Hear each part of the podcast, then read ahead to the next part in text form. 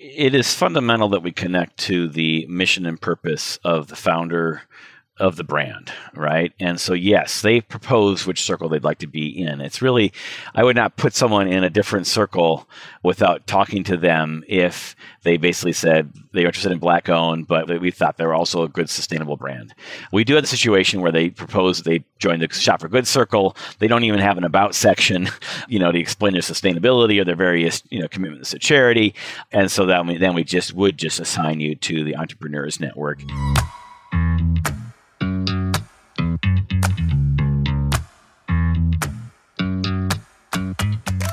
This is Evolve CPG, a community of purpose-driven brand leaders who not only believe in better, but actively pursue it. That's better products, better brands, and better leadership for a better world. Join our online community where we're going further, faster, together at community.evolvecpg.com. I'm your host, Gage Mitchell, founder and creative director of Modern Species, a sustainable brand design agency helping better brands grow and scale their impact. On today's episode, we're speaking with Stephen Clift, CEO of Good Carts, about the power of technology, community, and purpose. Hey, I'm Steve Clift. I'm the CEO of Good Carts. We're a cross-promotional engine for Shop for Good and sustainable brands. They have over 150 members that are cross-promoting to each other post-purchase on Shopify, WooCommerce, and other e-commerce platforms. Awesome. Thanks for joining me, Stephen. I'm excited to share what you're doing with the community, partly because, it's similar to what we're doing. We're just trying to help a bunch of brands grow together and to kind of scale good collaboratively. And that's a lot of what Good Carts is doing. So hopefully by the end of this episode, you get a handful of more members on the platform. That'd be great. Thanks for having me. Yeah. Before we dive too much into Good Carts, though, I also like to dig into little backstories.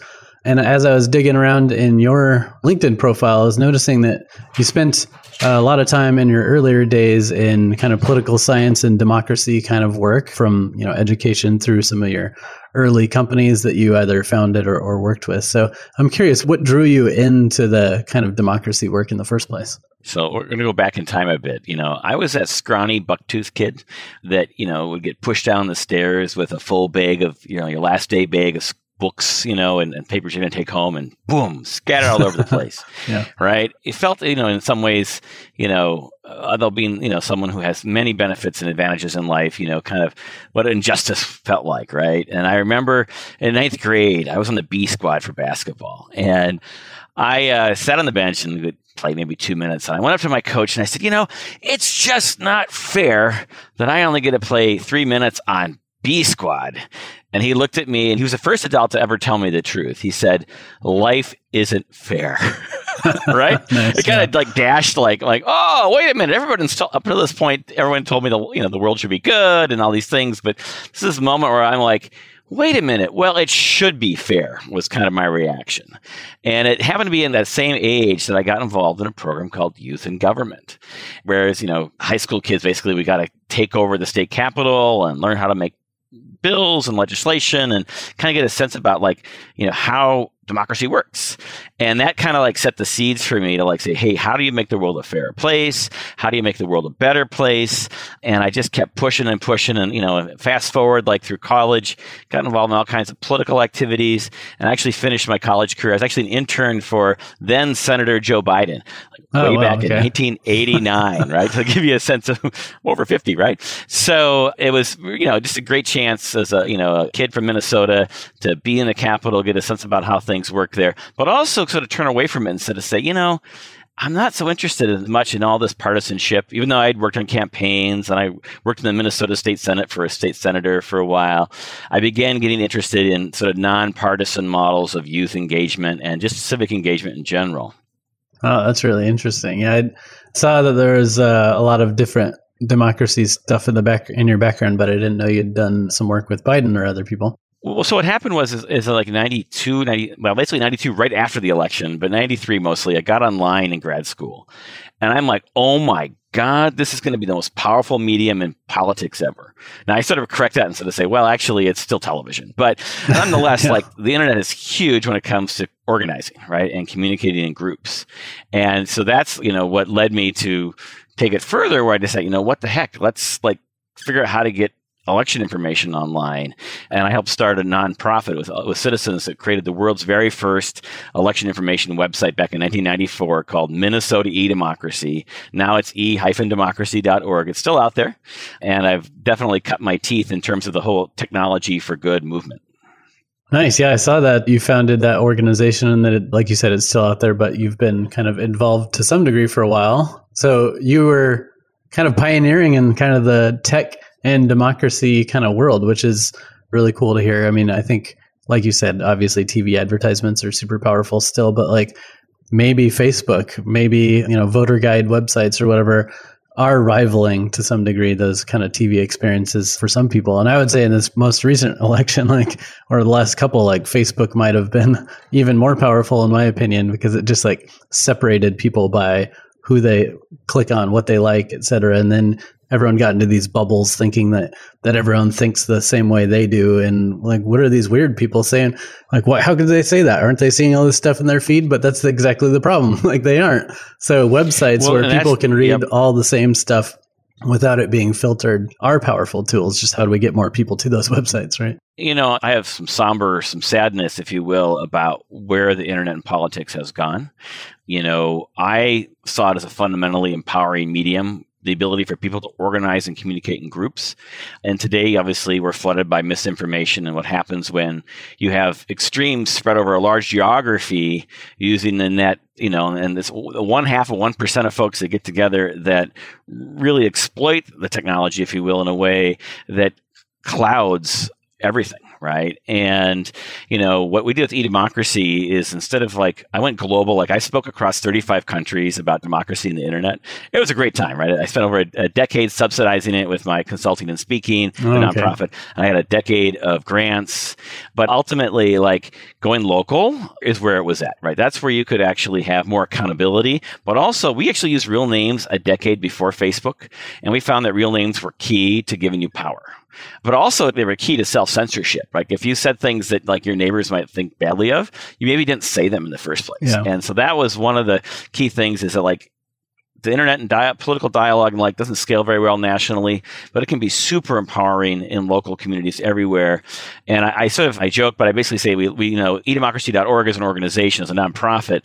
We lost the battle, but we won the war, right? Meaning, you know, you expect today that you can go online and, of course, you can connect with people in your community.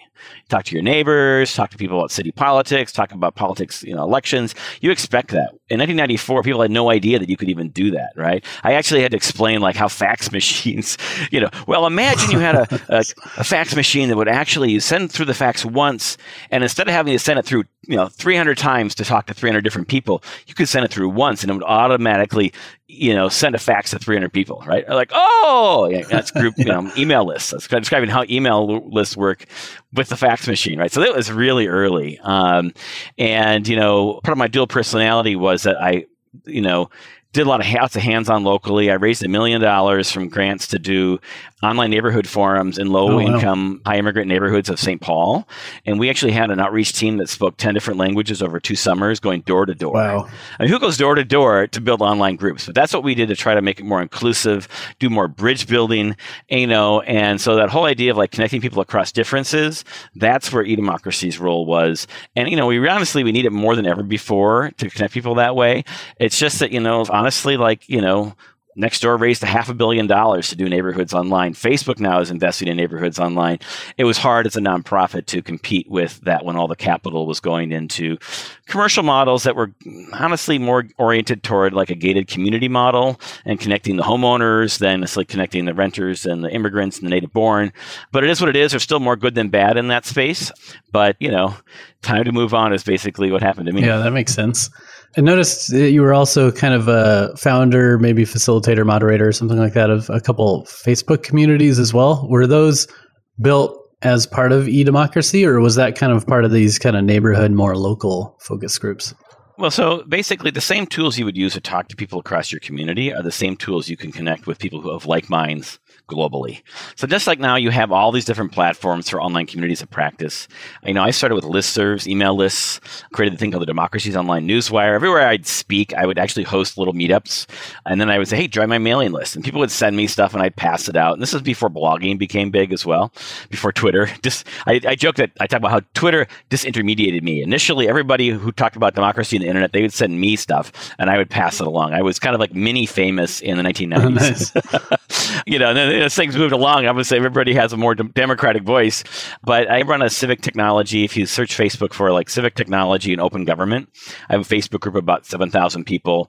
And, you know, my view is that each generation that comes into the use of technology for good, they tend to settle into the medium of the time. So I'm sure there's a WhatsApp group out there. There's probably a Snapchat group out there. You know, whatever technology you are, you kind of have the folks in that age. And so, you know, I did email lists, I did Facebook groups, and someone else is going to help create the next set of groups that are trying to connect tech for good people in the next popular group platform.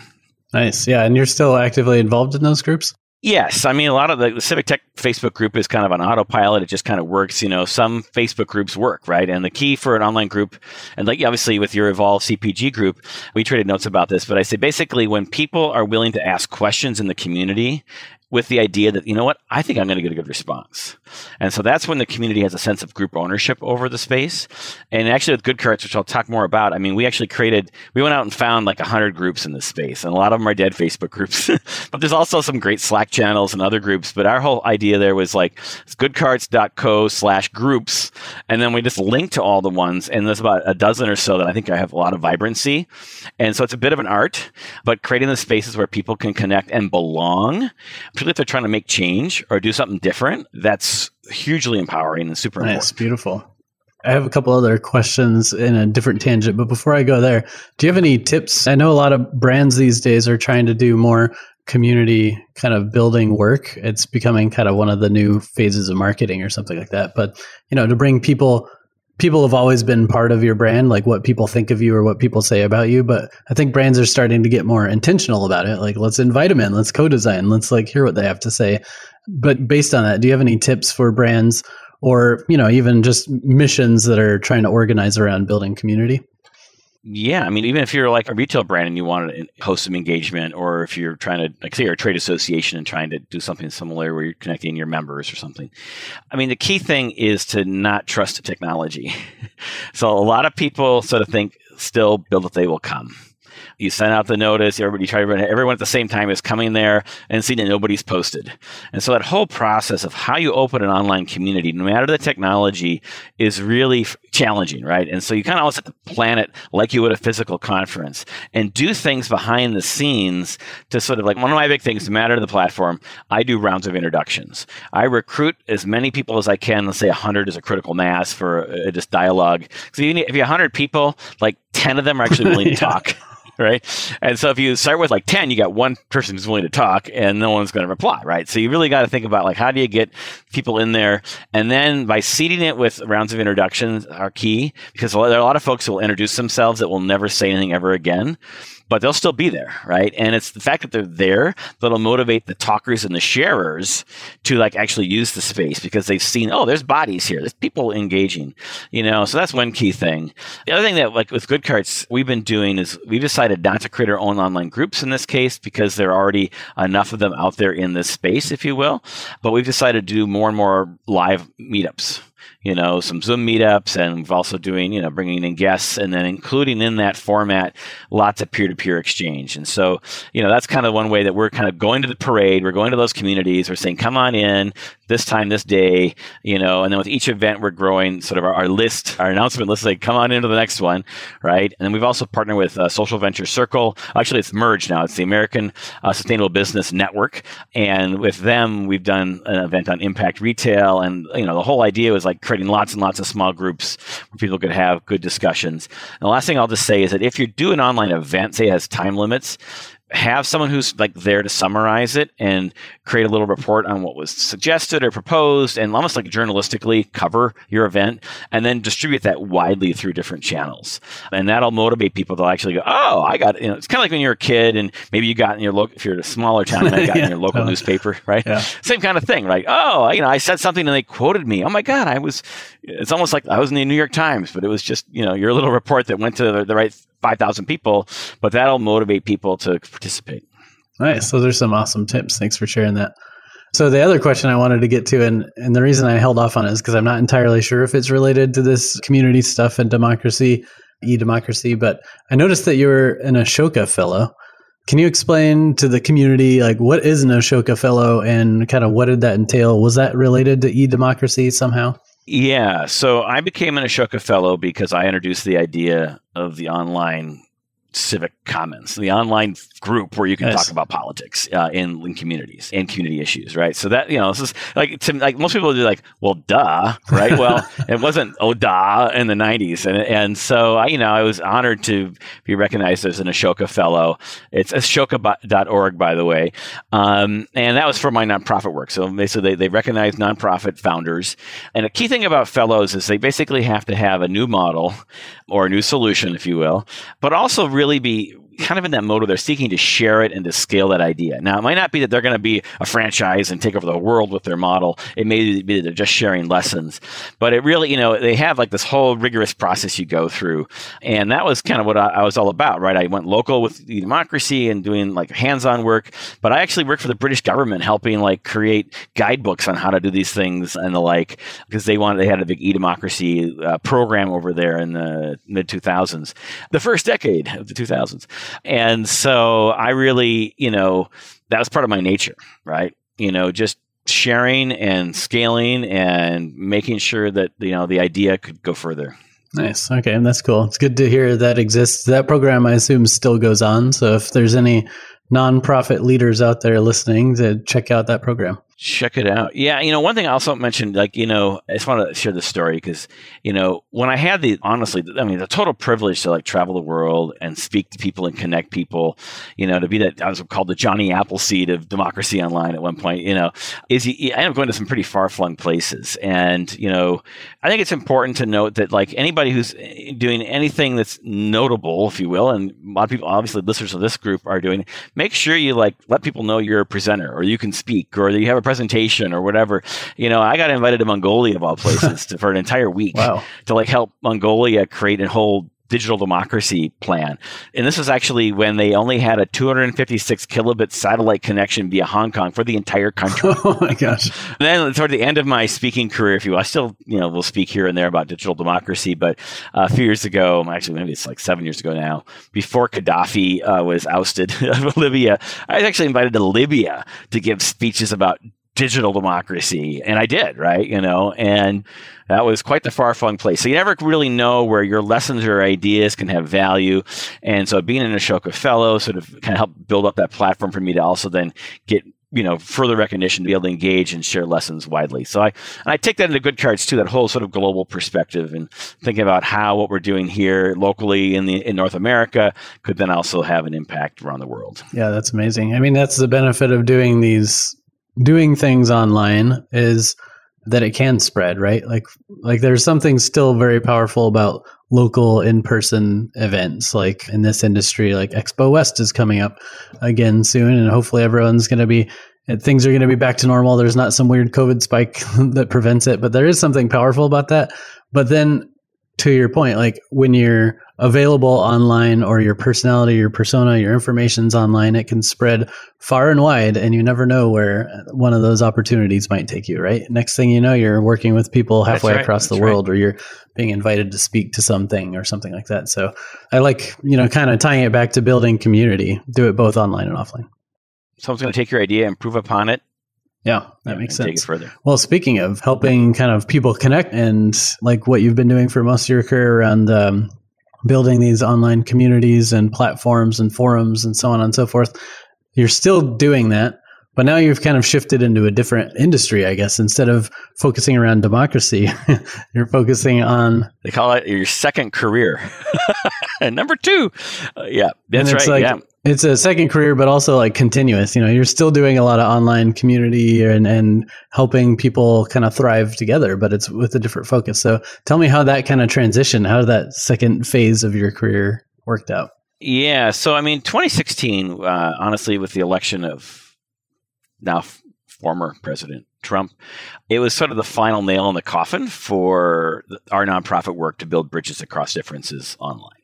It needed more than ever before, but there was really no appetite, particularly in the foundation world, to sort of fund the kind of work that we were doing. We still did pledge drives and you know, still run our core infrastructure with donations. But for the most part, like being able to support a family in this space and do it kind of the right way versus like doing red meat politics, you know, I wanted to do things the right way. And so I was looking for the next big thing, to be honest, and a lot of soul searching, and very thankful that my wife had a very good job and healthcare and all those kinds of things, and that my children were doing well, all that kind of jazz. But, you know, you do some soul searching. And so I was reconnecting with a guy named Chris Dykstra.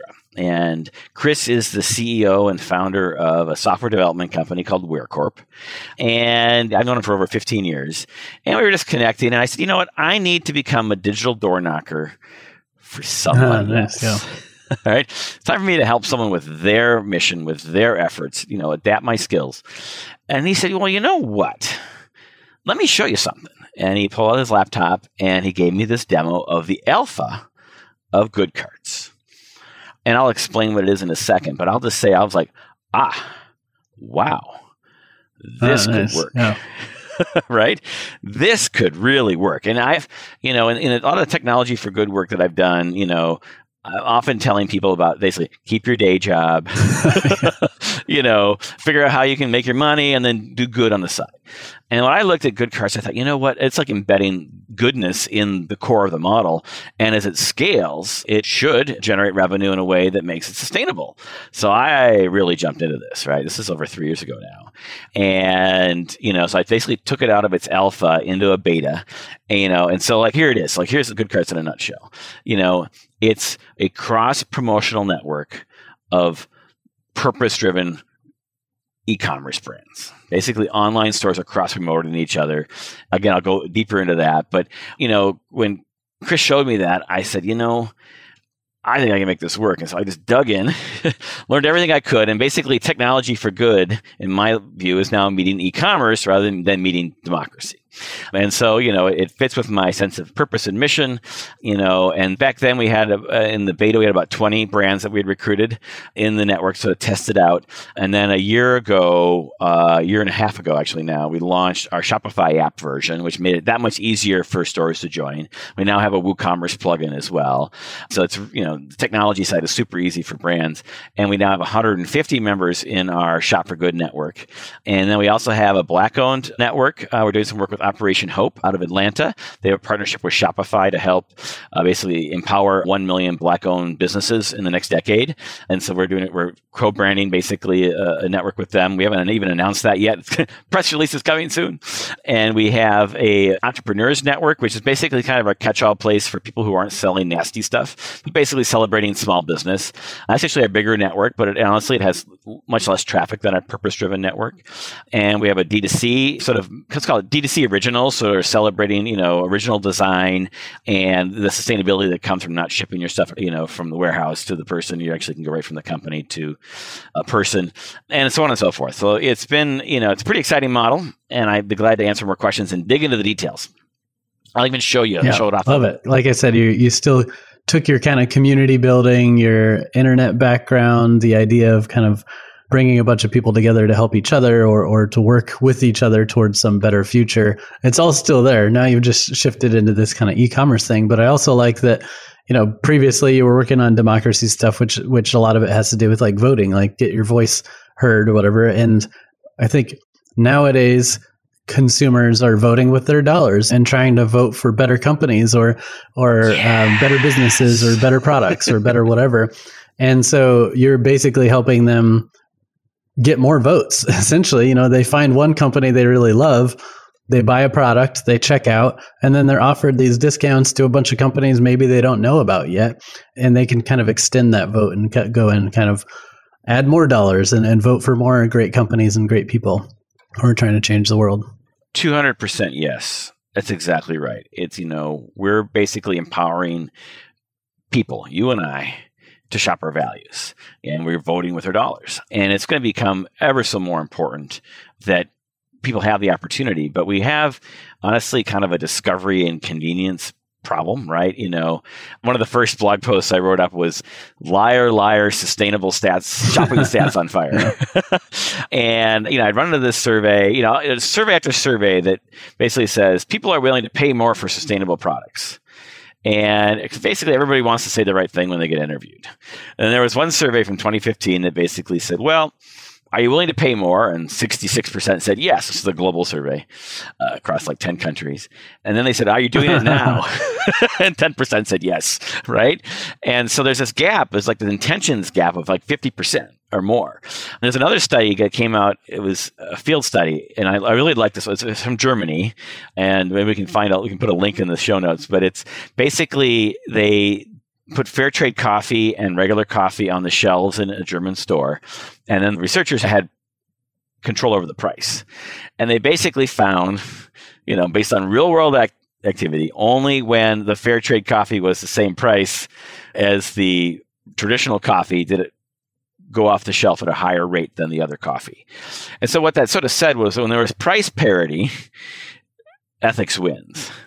But to expect that somehow you can just charge 20% more premium all the time, at least to give people to try your product for the first time, you might be deluded. And I think it suggests to me that we got to do whatever we can to get new first-time customers to help new brands get discovered, or sustainable brands that have been well-established get discovered by new customers. And that's where the whole discounting comes into play. It's not you're cheapening your brand. It's that you're basically saying, hey, try me once. I'll give you a discount. So it gets close to what maybe you'd pay if you're paying full price for the unethical kill the earth version. But try it, and then you're going to discover the higher quality, the better consumer experience, all the kinds of values that can come from having a more ethically, sustainably made product. And then that's the key thing. Then our members, once they get a new first-time customer, have that opportunity for a repeat customer. And a direct one, not one that gives 20% to Amazon, but a direct customer right Beautiful. To the store. It reminds me a little bit of social nature, which is somebody we've had on the podcast before, where the philosophy is trying to get as many people to try new brands, better for the world brands as possible. And their method is the same, let's offer them a discount or a free product or whatever to motivate them to try something new.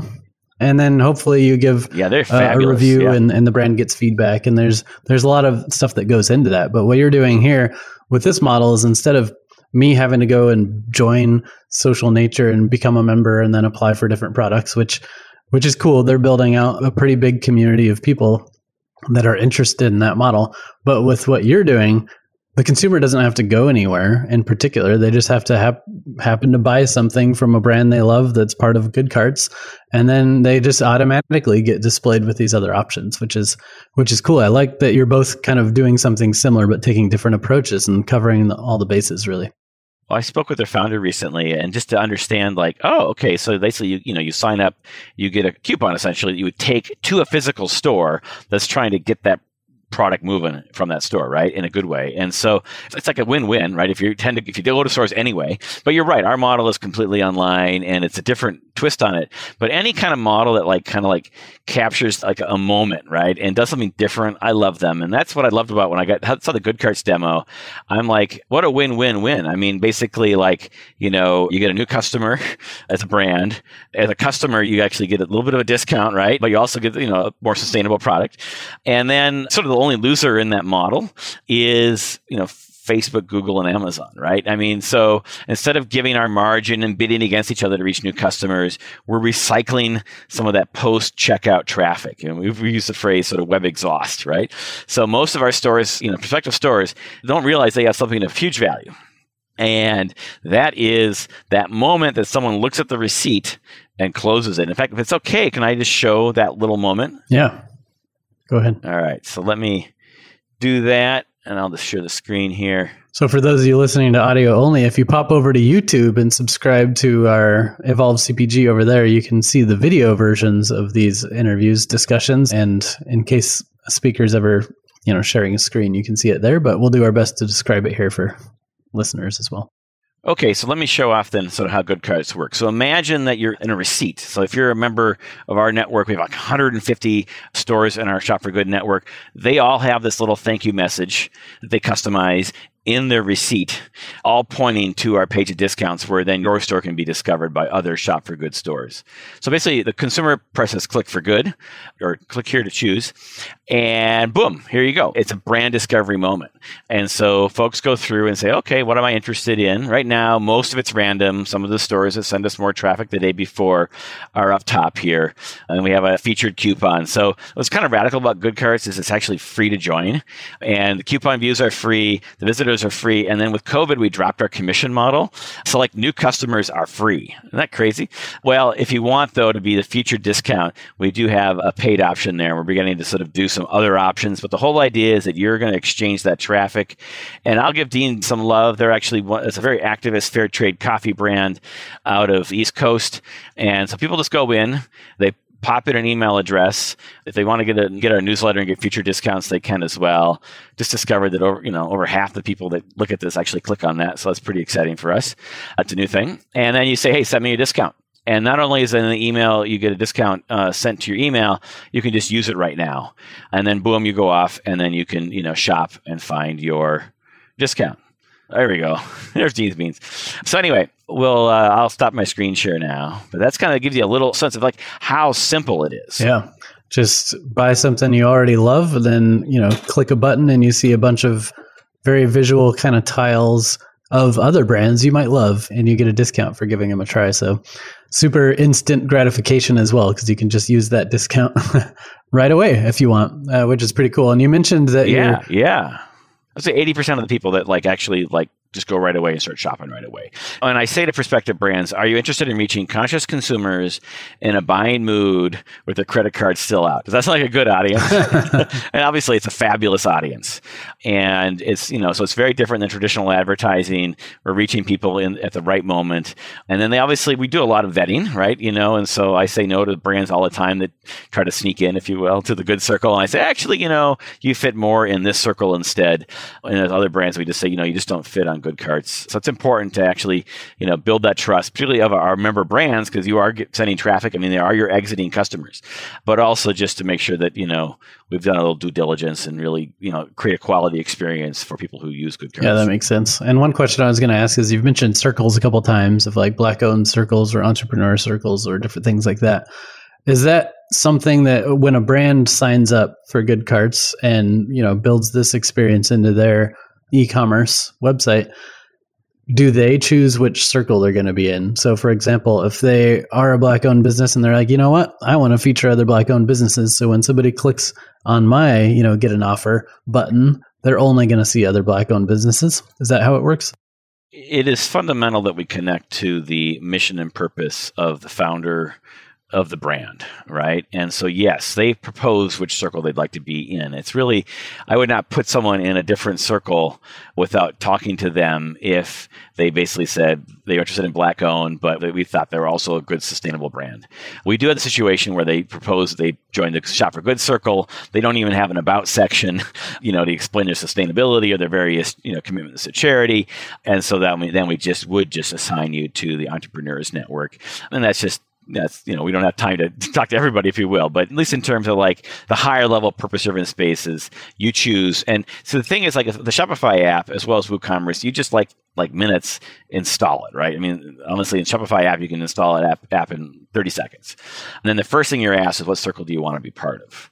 And then you get the next step is upload an image for your discount, type in the text, what do you want, percentage off, dollar amount, tell us about your mission, push save. So in 15 minutes, a brand could actually be a member of Good Carts. Now I have to go through and review it. Once they have a discount is when I review the stores as well. So make sure you do create a discount, because then it's only worth our time to look at you when you're serious. And that way, we can kind of get a better sense of what you're about. And then boom, you're ready to go. And so it's that easy. Now our biggest challenge, initially when we were in the beta phase, it's if you own a store, you're getting contacted 10 times a day with somebody pitching some other widget, some program, some service, and what's snake oil and what's not.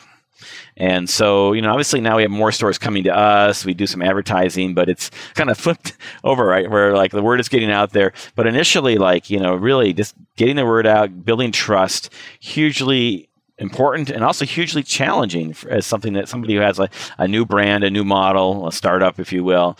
But we're certainly, you know, still have a lot of folks that have heard about us that should know about us. And, you know, we certainly want to find different ways through partnerships and others to get through them. Well, in that case, since you're kind of talking about some of the challenges, what are the goals? What does the future look like for Good Carts? You said you're at like 150, I think, members at the moment. In our main What's the ultimate goal? Or do you plan to add more features or just grow what you've got? Like, where are you headed? So, number one, there's no reason this can't scale to tens of thousands of brands.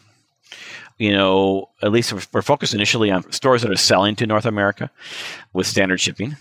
But, you know, it's a big wide world out there. And, you know, we do know that, and one of the reasons we have our entrepreneur circle is we know that if we don't cover most of e-commerce, someone with much deeper pockets is going to come in and just basically, you know, cleave off all but the purpose-driven space, if you will. And how is that sustainable when this approach is not, you know, widely used? But so that's one of the reasons we're creating these different circles to try to like figure out how to reach a broad cross-section of e-commerce and find the good in different versions. One of my goals is honestly is to begin promoting our sustainable brands that provide wholesale. A number of our brand members also do drop shipping, right? And so we do a lot of content marketing. We're getting ready to do an article on like how to drop ship sustainable products. And it'd be great if they joined us after they figure that out. But like, how do we actually like move the needle, even if we have different versions of good in different circles? You know, in terms of other places to go. So like the big deal here is like, if we know, which we can roughly from Shopify in particular, we can actually know like, where's the store based and where do they ship to? All right, and you combine that information with, from the browser, people can opt in for this. Basically, you know, tell us where you're located down to the zip code pretty much, or at least by the city. We can basically matchmake people. And so we have the ability over time to add a buy local filter, which we think is hugely important, right, to support local small businesses. It's much more sustainable to actually have the option to go pick it up across town or to just like, you know, get it shipped, you know, from the shelves from a store 2 miles away rather than having it drop shipped from China or wherever, right? And, you know, we have the ability then to, you know, not only be buy local, but also then like help you be able to reach products in a global sphere, right? It's like, so maybe it isn't standard shipping from the small artisan groups out in the Pacific Islands. We've talked to folks in those circles like that are trying to help artisans like sell directly online. And I mean, I love fair trade stores. Don't get me wrong, right? But, you know, why not make it more possible for artisans' handmade goods to be shipped directly from far afield as well. And so there's going to be a lot of different kinds of ways to empower people and matchmake people on a very global basis. And that's the way we can go basically, you know, go good globally, if you will, rather than just going deep with just traditional e-commerce. Nice. Yeah, that makes sense. And as you were describing, or as you were talking earlier, I was thinking, oh, a local filter could be a really cool option for some businesses too. So that makes sense that might be something that could be coming. But then I was also thinking in terms of other audiences, like people who do crafts or art or different things like that, having like an art circle or a craft circle, because, you know, if you're in the mode for buying art and then you can find a bunch of other artists that you might love, you know, why not? That would be great. Mm-hmm. Well, we're huge fans of Sezzle, which is the most ethical B Corp oriented, you know, pay an installment package out there. They're B Corp, right? They're actually also based in our home city of Minneapolis. And they're actually going to include us in their newsletter to 40,000 of their stores, right? It's really exciting. And I thought, okay, what are the circles I've always talked about that I just got to get put in place now? And then part of that was the D2C Originals group, but we also started an Artisan's Handmade circle as well, where, you know, you, the artisan, are selling the products that you make directly.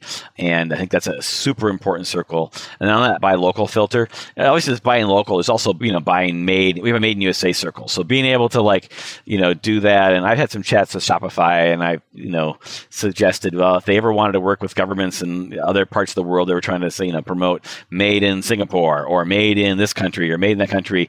We'd love to help support that kind of thing. New Mexico, they have an awesome called New Mexico True.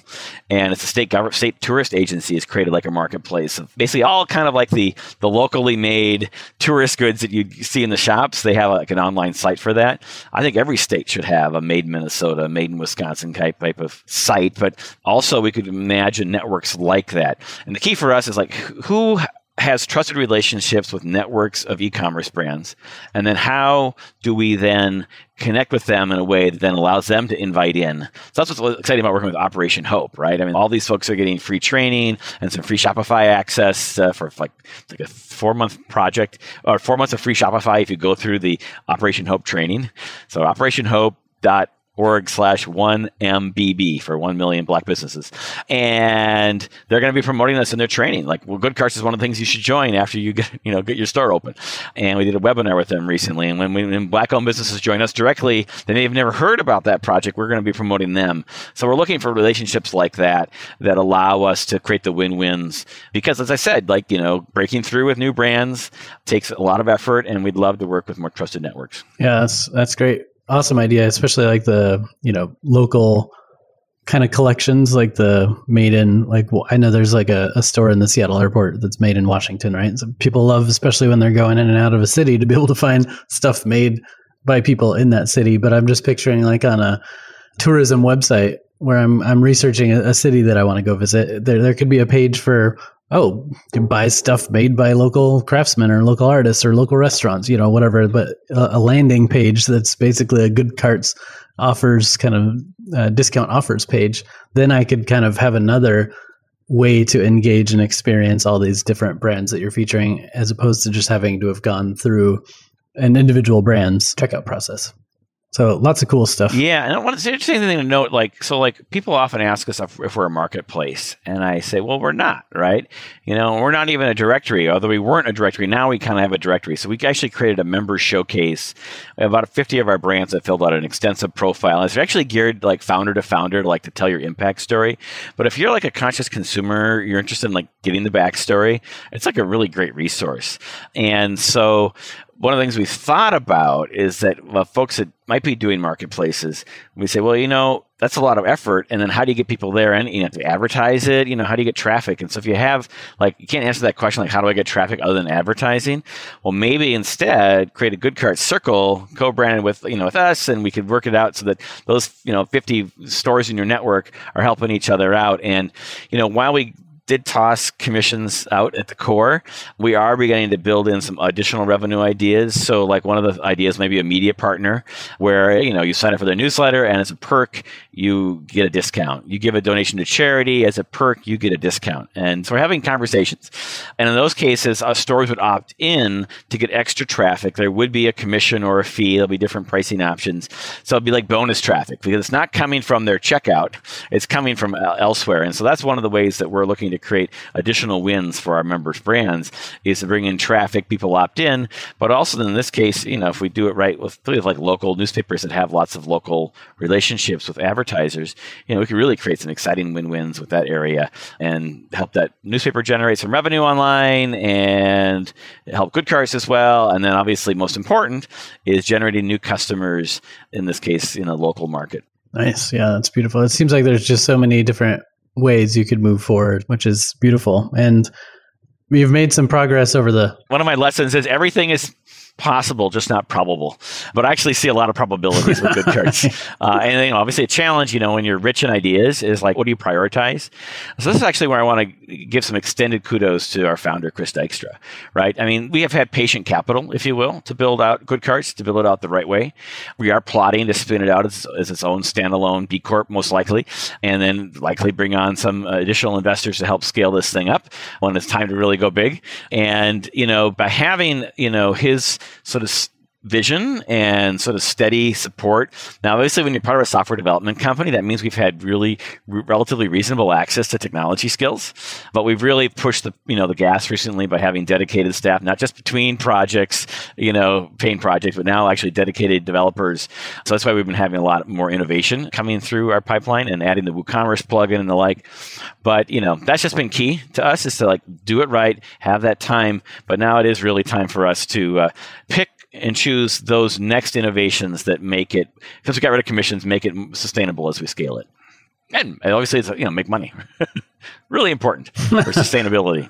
Yeah, I mean, that's that's one of the pillars of sustainability is economic sustainability, right? You've got to be able to keep your business going so that you can help all these other businesses scale their business. With that said, you know, you've been doing this for a few years now. I'm curious to know if you have any like member success stories that kind of pop out, or just maybe like tips for somebody that's wanting to come into their community and kind of grow their e-commerce traffic? Like, are there any best practices or tips or anything like that that you can share? Well, so obviously a compelling product is important, like fundamentally important. We've seen some pretty interesting trends. So Dean's Beans Coffee, Women's Bean Project, which is actually soups. It's a nonprofit sort of workforce development that creates these wonderful soups, actually on the shelves in the Rocky Mountain area for Whole Foods. So they're pretty significant social enterprise. They have larger volume and, you know, they send a lot of traffic in. They obviously are getting customers back. But one of the best winner, or the biggest winners, if you will, in our network is a company called Soak It Up Cloths. You know, they're getting close to 100 free customers, paying customers via our network. And yeah, I joke, people basically buy coffee, they spill their coffee, and they buy these Swedish produced Norwex cloths that are printed on in Minnesota with various slogans and sayings. And they have also an innovation called Clards, where it's basically, you know, folded, cards. Basically, they turn into washcloths. That's great. Oh, nice. And so that's a great success story. There's something about their product that is really bringing people in. You know, while other stores, you know, maybe they need to improve like their discount a little bit. Not necessarily it's not so much how much you discount it. It's having a compelling featured image. And ultimately, I tell our members that come in, you know, get a good image that shows off your products. It's about products first, you know, and I actually have this fear that like, we're going to add a search box, right? Because we have so many coupons now on the network. We have filtering and different things we're adding. That when we add a search box, everyone's just going to type in Patagonia, right? Because the reality is a lot of people just like want something they already trust and something they already know. We're actually trying to go against human nature to say, try something new, right? You know, so getting a new customer is actually easier said than done. So good image, a discount that is decent, but maybe not too high. Some people think it's like, it must be just inflated. We do have some stores that just do their clearance rack with us. We have some folks who do wholesale that have just a selection of Good Carts dedicated items, often clearance oriented, because they don't want to undercut their brick and mortar partners, which makes a lot of sense, right? Because we're not in Google and, you know, our discounts are earned, it's not very exposed. And so it's kind of a neat opportunity for folks that do wholesale that, you know, like I said, just can't have public discounts that are too deep out there. And but compelling image. And then we have a thing called, you can A/B test. So basically create more than one discount, just change everything but the image. I'm sorry, change nothing but the image. So the text is all the same, the discount is the same, just change the image. And so instead of paying Facebook a bunch of money to figure out which image works better, you can do it for free with us and ultimately then just run the discount or discounts that seem to run better, you know, for you. And so that's an important way to win with Good Carts, is to test and refine. We have about a 10.5% redemption rate for the discounts that are claimed with emails, which we think is, you know, quite high, is good. And it was 5%, but we added the new design with the better images and the like. And so that was great to see. But if your redemption rate is below 10% of those that are claimed with an email, that's we really encourage you to sort of reflect on what you're doing and take the time to maybe send people to a dedicated landing page, feature the product, which is a better seller, and those types of things. Beautiful. Yeah, I love that you mentioned, you know, how expensive it can be to do paid advertisements through Google or Facebook or wherever else. And along that, included in that expense is having to figure out, well, is this headline working? Is this image working? And like, there's just so many variables and so much to try to figure out to optimize the performance of that ad. And all the while, you're paying a ton of money for it and maybe getting little to no traction on it, right? Because the market's saturated and the price per click or the price per whatever is just going higher and higher and higher these days. So for people to have access to something like Good Carts for free is just amazing, because not only are you going to send traffic to other companies that are awesome, but they're going to send traffic to you, and you get some of the features that you were just talking about where you can kind of A/B test your image or whatever else that actually will probably help you for your own e-commerce website design too. Like once you realize what's working in the Good Carts app, you probably have a better idea of what would kind of convert people on your own website too. So our slogan is grow together, win together.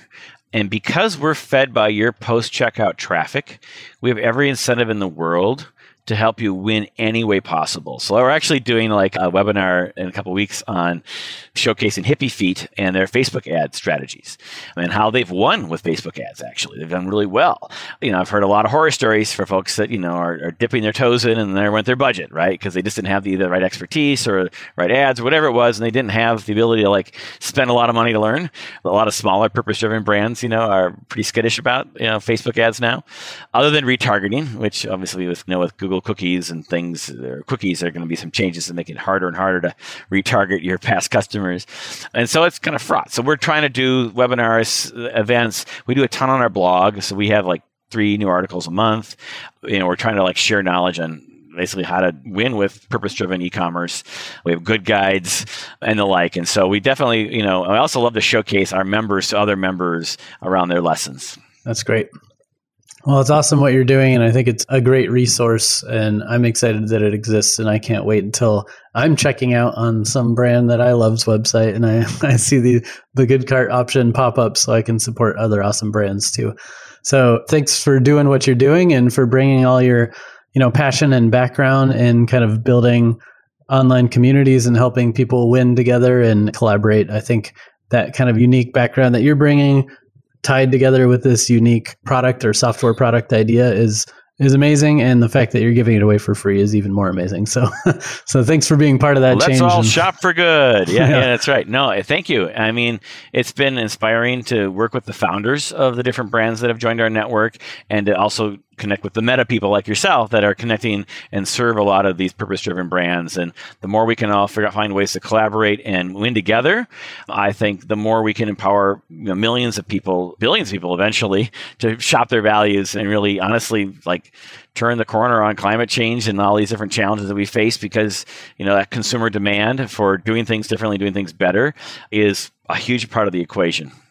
Yeah, that fits in very much with what we've been doing, which is like this pursuit of better products, better brands, better leadership, but also with a similar kind of overall mission of just going further, faster together. Because if we kind of share all of our wisdom and our resources and our knowledge and everything, we can make, you know, better for the world products the norm, which would actually solve a lot of the world's problems, including climate change. So I'm excited to be on this journey with you. So thanks for taking some time out of your schedule to share your story. Thank you so much for having me today. Subscribe to our podcast and YouTube channel for more innovator interviews, expert advice, and leadership discussions. If you like this episode, leave a heart, thumbs up, or review, and share it with your colleagues. As an ever-evolving show, we also love feedback, so send us your thoughts or ideas for who we should talk to next to evolve@modernspecies.com. Business can be a powerful force for good. Is your brand living up to its full potential?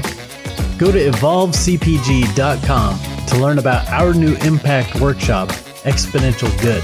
Over 6 weeks, we'll be thinking bigger, getting relevant, spreading throughout, going exponential, working backwards, and making it real so you can walk away with a clear vision and a detailed action plan for scaling your brand's positive impact exponentially.